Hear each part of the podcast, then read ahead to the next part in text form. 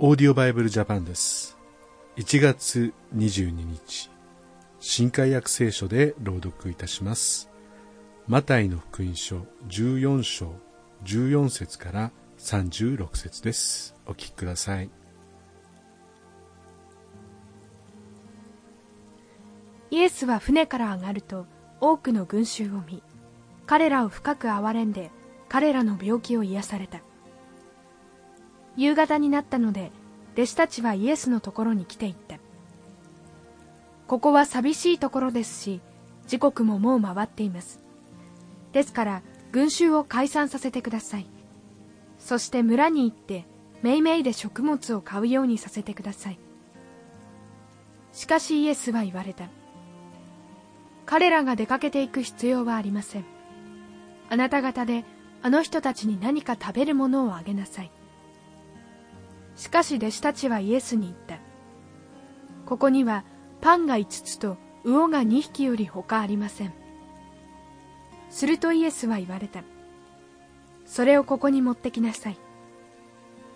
そしてイエスは群衆に命じて草の上に座らせ5つのパンと2匹の魚を取り天を見上げてそれらを祝福しパンを裂いてそれを弟子たちに与えられたので弟子たちは群衆に配った。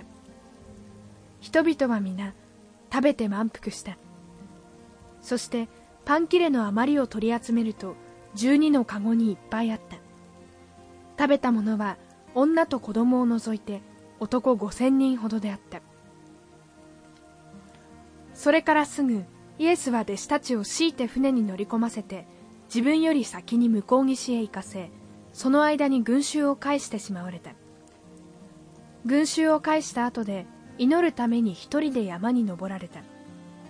夕方になったがまだそこに一人でおられた。しかし船は陸からもう何キロメートルも離れていたが風が向かい風なので波に悩まされていた。すると夜中の3時ごろイエスは湖の上を歩いて彼らのところに行かれた。弟子たちはイエスが湖の上を歩いておられるのを見てあれは幽霊だと言って怯えてしまい恐ろしさのあまり叫び声を上げた。しかしイエスはすぐに彼らに話しかけしっかりしなさい。私だ恐れることはないと言われたするとペテロが答えて言った。主よもしあなたでしたら私に水の上を歩いてここまで来いとお命じになってください。イエスは来なさいと言われた。そこでペテロは船から出て水の上を歩いてイエスの方に行った。ところが風を見て怖くなり沈みかけたので叫び出し主を助けてくださいと言った。そこでイエスはすぐに手を伸ばして彼を掴んで言われた。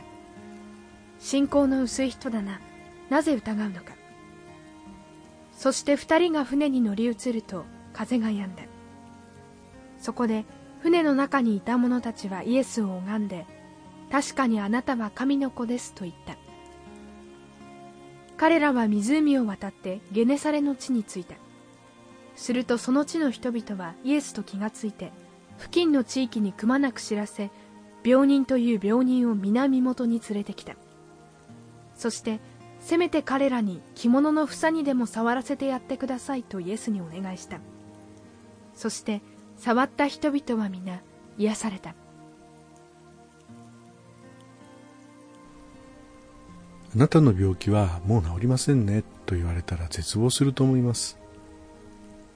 でも、それからでも私たちはイエス様のもとに行って、イエス様はどうしたらいいんでしょうか何とかしてくださいと祈れるということは、すごい特権だと思います。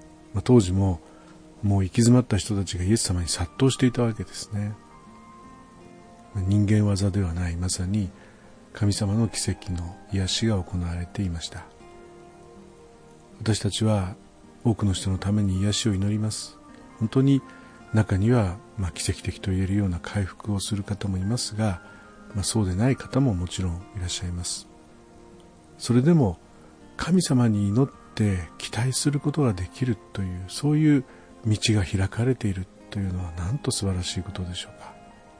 人間の力を超えたお方に私たちがお願いをすることができる、まあ、間違った人にお願いすると大変ですけどもこの誠の神様に私たちはお願いをする。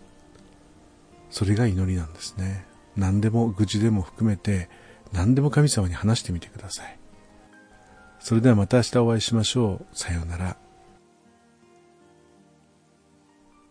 このオーディオバイブルジャパンはアメリカのデイリーオーディオバイブルの協力によりメッセージ小暮達也ディレクターティム・ジョンソンでお送りしました。